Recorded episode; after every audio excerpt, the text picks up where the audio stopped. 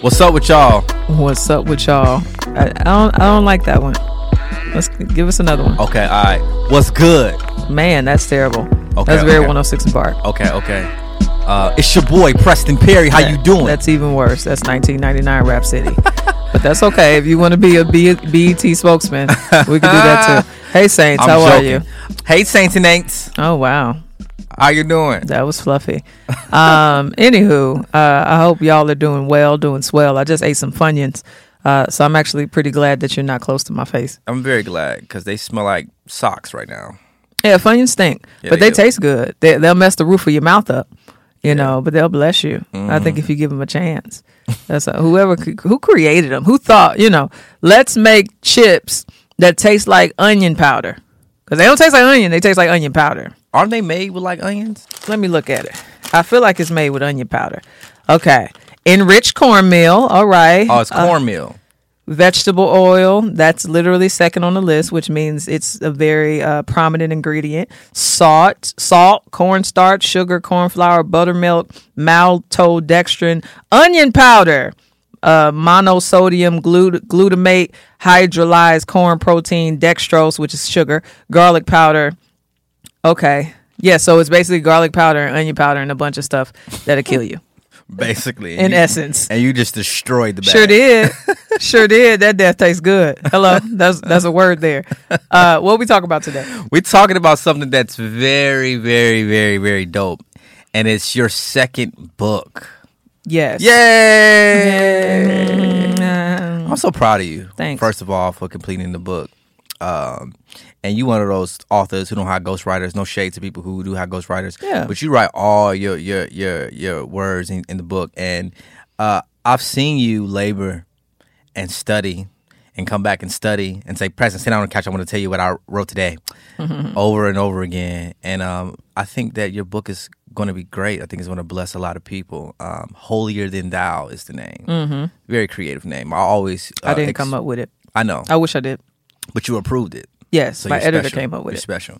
Um, and so, what is Holier Than Thou, and why did you write it? Uh it's a book. Uh I- you know what I mean. you said what is uh and i wrote it uh, because to me i think the best books come out of uh curiosity um on the part of the author like i think we should write about what we want to know or what we already know you know like i think if you're curious or you're already an expert then write that thing and so for me i was just curious about holiness and i think Yeah. it started with the question of if god is holy then that means he can't sin if God can't sin, then it means he can't sin against me. Hmm. If he can't sin against me, shouldn't that make him the most trustworthy being there is? Yes, it should. Right. And so but I don't I don't think we think about holiness in those terms usually. And so yeah, Yeah. it was kind of like a, a, a way for me to use this book to investigate that idea. Yeah, speaking about thinking about holiness in those terms, I think I mean, you know how it is when you first become a Christian. Right. And when you first hear holiness, you know, you think about uh Sodom, Hell. Sodom, Sodom and Gomorrah. You think about you know Brimstone. yeah, you think about man, God sending a plague on, you know, the Egyptians and Pharaoh. You think about you know, God opening up the ground and swallowing people, mm-hmm. right? Which is an aspect of God's holiness. For sure. But w- w- what is it about your book that that you feel like will challenge people to think about holiness in a different way and not just those those ways? Well, everything you described is negative, Yeah, right? right. Like, and, and so I think that's a part of the problem is that if you frame holiness only in terms of negativity, then even the way you see God, when the scripture says that God is holy, then you see God as negative. Mm. You know what I'm saying? like you, you good. Mm-hmm. only see him as judge. Uh, but holiness is bigger than that. Um, the definition of holiness, it, it literally just means uh, separated or to set something apart.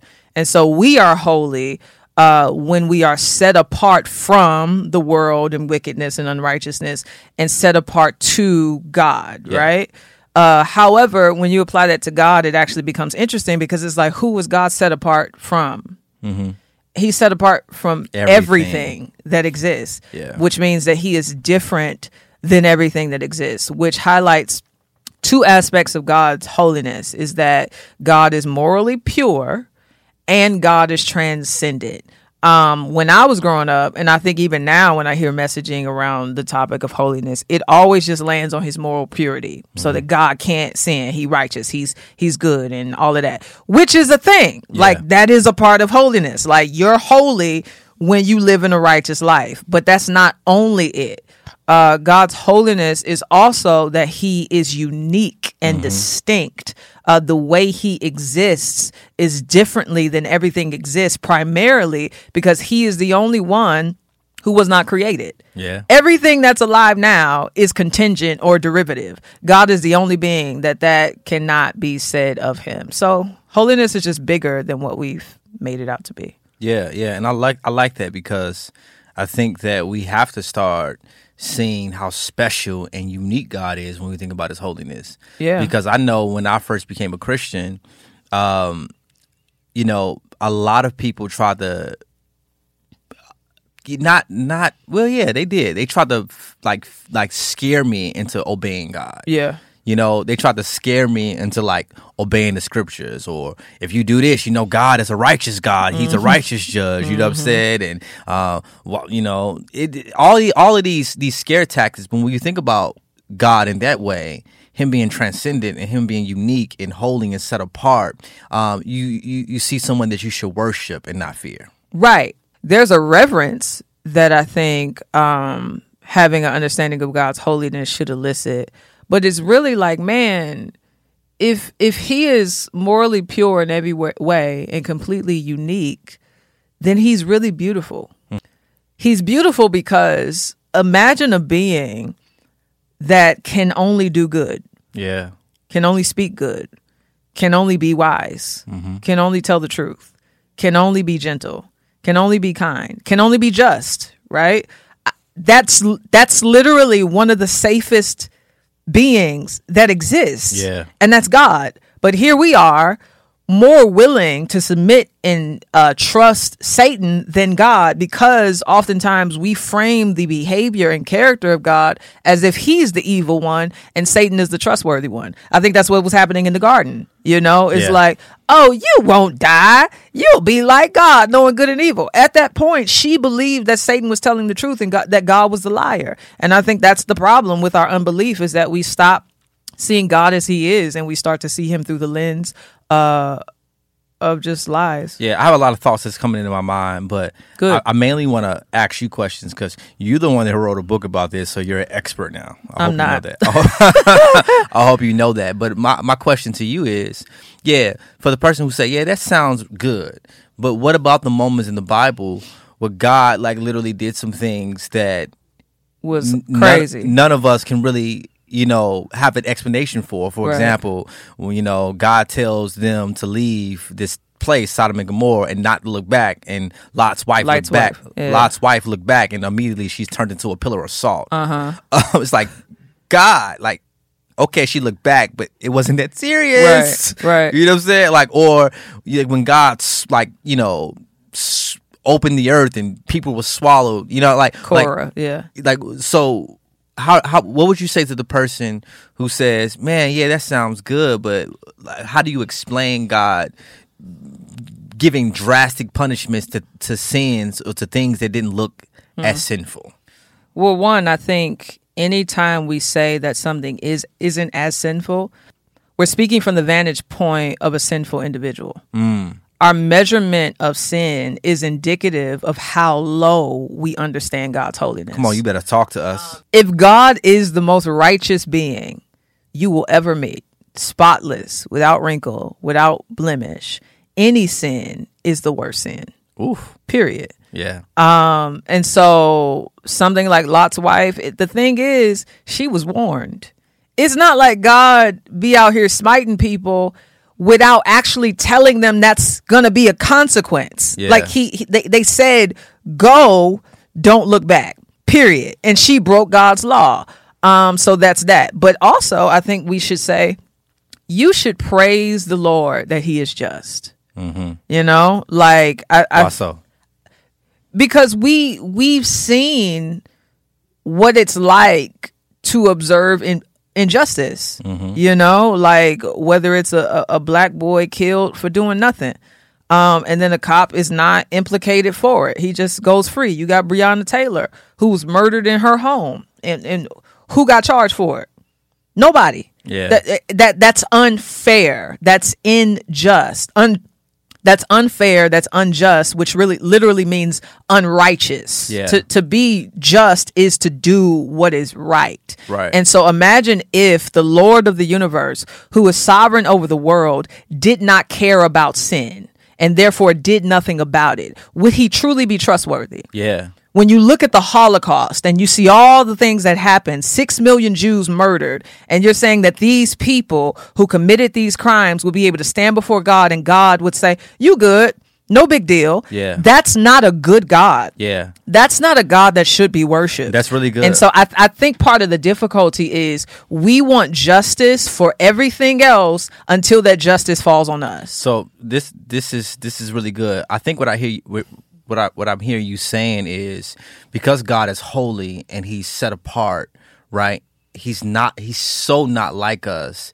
For Him to turn Lot's wife into a pillar of salt is Him being universally universally consistent with His holiness, with His righteous judgment.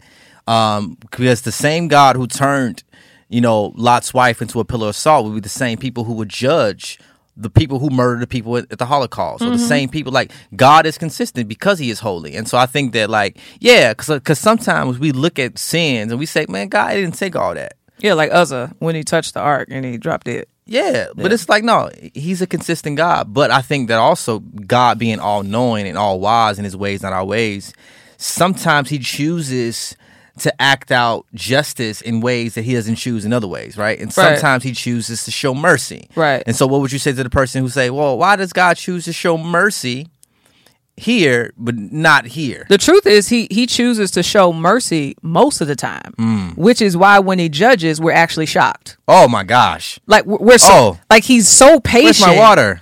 he's so patient that we're then surprised when he lifts his hand and does what a righteous judge is supposed to do. Because at the same time that you have uh, Sodom and Gomorrah being judged, you have Lot being rescued. At the same time that Hmm. you have Egypt being judged, you have Israel being rescued. Why were they rescued and not Egypt? Hmm. They both were born after Adam. They both were sinners. But as God said, I will have compassion on whomever I have compassion. Why in the world, after David uh, abuses his power, sleeps with Bathsheba, gets this woman pregnant, pregnant, kills her husband, then Nathan comes to this man and says, "You know what? You're not gonna die for that. Uh, the Lord has put his sin or put your sin away." That's actually unjust. That's a problem. If God is able to forgive David without David uh, having any consequence for his sin. And so what what we really have is that God has a problem if he is showing mercy and compassion and forgiving people without a penalty being paid, which is the beauty of Jesus Christ coming because Nathan can say, God put your sin away from you because he knew, or he probably didn't know, that Jesus would absorb that for him. Yeah, right? And so it's in Christ where God is actually showing ultimate compassion and justice because then he takes on the sins of Israel, Mm-hmm. he takes on the sin of David, he takes on the sin of Lot, and he bears the penalty for himself so that God can show himself to be the just and justifier of those who have faith in Jesus. Mm-hmm. That's And so. God has always been more compassionate compassionate than he's been judge. Hmm, that's really good. You know what? I can tell you wrote a book about this. I read about it for a while. yeah, that's good. I feel like So with the Perrys is is going on tour. Straight is. Don't know if you knew that already. Yep. I think we're doing 14 cities, Oh yeah, you wanted me to say something. We're doing 14 cities. and uh, he's going to talk about apologetics. and what you gonna talk about? I'm going to preach some some Bible, and then we're going to have a live conversation with the saints about something that you pick. We're going to give y'all the opportunity to pick the conversation that we actually end up having. And it's gonna it's gonna be God glorifying. It's uh going to be uplifting um to to to the body of Christ. But we're gonna have fun. I think so. We're gonna have a lot of fun. A lot. Also, too, a lot of y'all been trying to get the bold apparel merch, and I'm bringing all the merch on tour. like, yay. like all of it. Beautiful. You know, and we're also coming on tour with our books, with Oh, yeah. my new book. uh, all of Jackie nineteen hundred books. It's only four. Uh, it's a, it's a lot. Um, and so man, be on the lookout, man. All right, so show notes www.withtheperrys.com forward slash tour.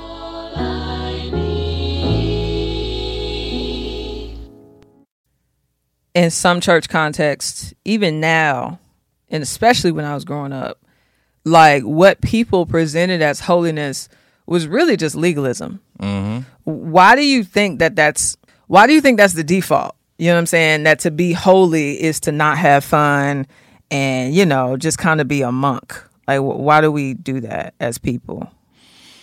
That's a good question. I don't know. I think my first guess is I think that we have a wrong view of God, mm-hmm. right? Um, because God is this transcendent, eternal, holy God, but He has come and He has condescended and came and became a man and, and and lived amongst us. And so I think a lot of times we look at God in this very high, lofty way, not understanding all the ways He came and became a man.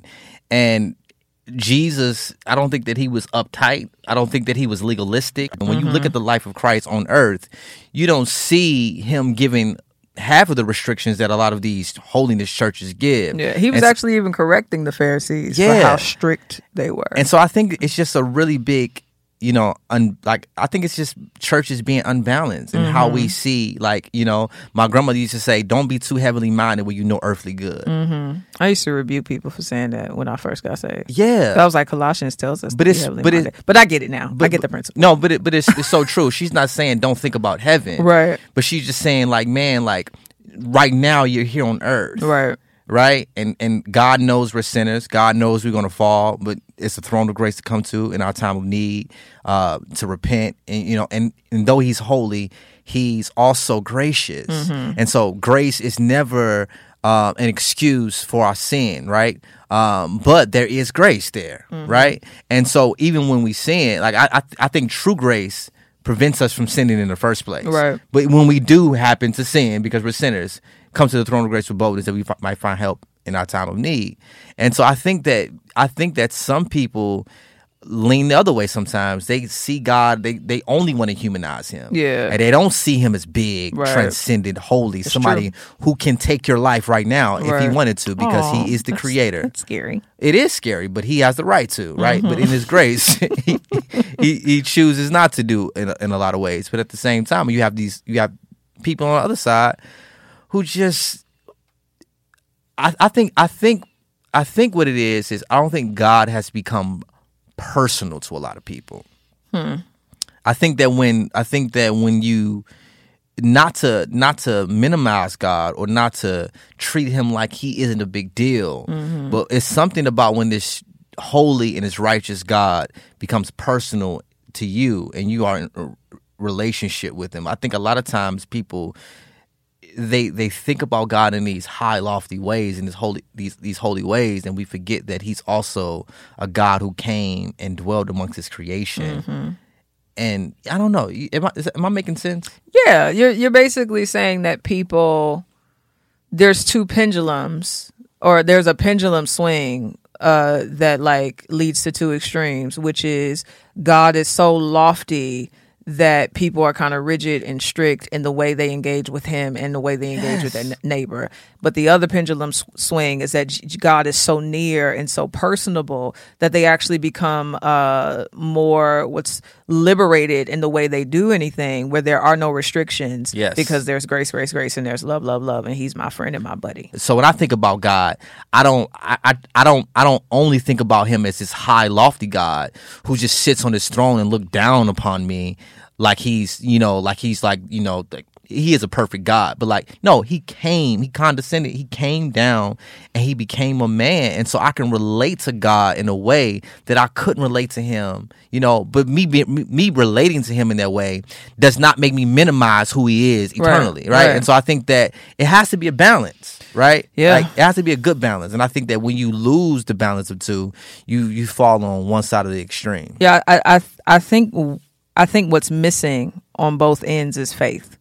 I say faith because the legalist has a high view of themselves and thus a low view of God because they believe that their works will be on the same level as God, that their works are sufficient. Um, on the other end, the person who is licentious, which they just kind of do whatever they want to do and just, you know, tack it under the banner of grace, grace, grace, and love, love, love.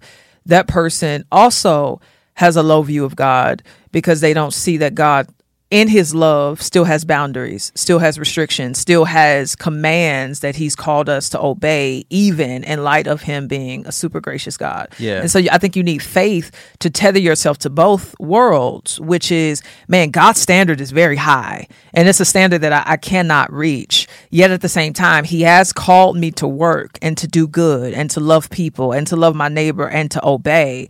But it's through his grace that I'm able to actually walk in godliness. And so, no, I, I can't attain that stand, standard, but it's that it's the fact that Jesus Christ came that I can. And so Yeah. there there's this balance of obedience yet not legalism. Hmm. You yeah. know? Yeah, I agree with that. But do you think also for the legalistic person, do you think that it's always them having a low view of God?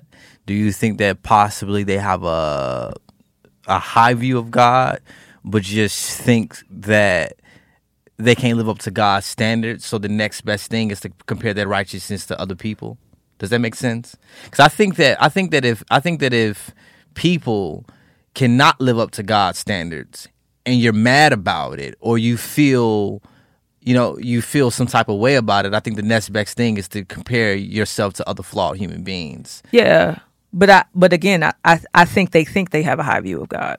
The Pharisees, for example, and the Sadducees, I, I think they really did think that they had a proper understanding of God through their reading and expertise in the law until Jesus came mm. and shattered all of their paradigms to show no, you're actually a whitewashed tomb. You're actually not as perfect as as you think you are. So there's that, but you also have folks like Isaiah, who in Isaiah six he has this vision of God. Isaiah among the people was more righteous than them. Mm-hmm. He, he he he he was living out God's commands. That's why he was a prophet, being able to speak into, hey, y'all need to stop.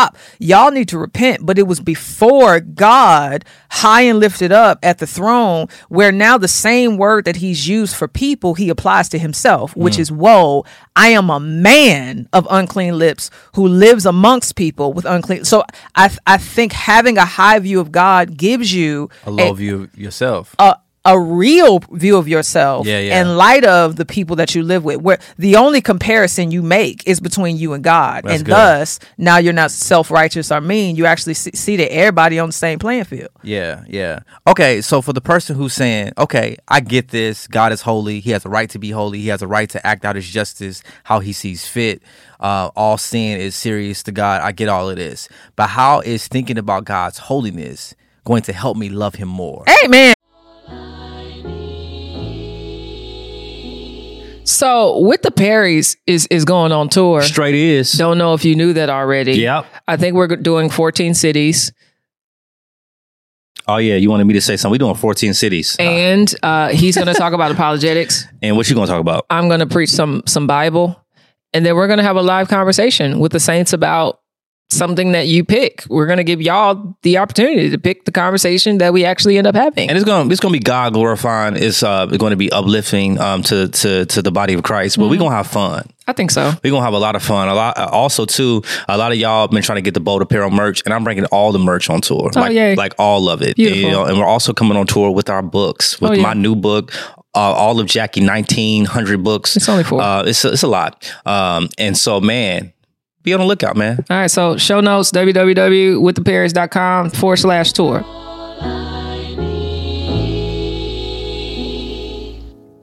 and great question Thanks. because that word faith is a big deal. Um, if God is good all the time and all the time God is good, if God is pure, if God is unique, if God is special, if God is kind, if God is patient, if God is just, and He's all these things all like always, and it, it's impossible for Him to change. It's in, impossible for Him to become less than Himself. If all of that is true, then he's worthy to be believed. And I think, uh, well, not I think, there are two parts in scripture that really motivated my thinking of this. One is in Jeremiah 2, where God, through the prophet, says, What worthlessness or injustice, it could be translated that way, what injustice have you found in me that you left me and went after worthlessness? Hmm. Where God uses or brings up his worthiness as incentive for the reason they should stay. Yeah. Jesus does the same thing in John, where he says, Can any of you convict me of sin? If not, why don't you believe me? Mm-hmm. What he's saying is, if I am sinless, then everything I say about myself, this world, your heart, and the world to come is absolutely true. And if it's absolutely true, why aren't you believing me? Yeah, And yeah. so I, th- I think in both instances, you have God positioning himself as a holy being, and therefore it's futile not to trust him. Yeah, that's really and good. so that's why it's helpful because it's like, man, he's he's good. Yeah, that's really good, and that's that's one of the reasons why I love the Book of John so much. A lot of scholars refer to the Book of John as the synoptic gospel, synoptic gospel, and it basically just saying that the Gospel of John is different than the other go- gospels because it's clear that John is trying to highlight that Jesus is God, mm-hmm. but in all of his efforts to let people know that you know I'm the Messiah, I am I am God.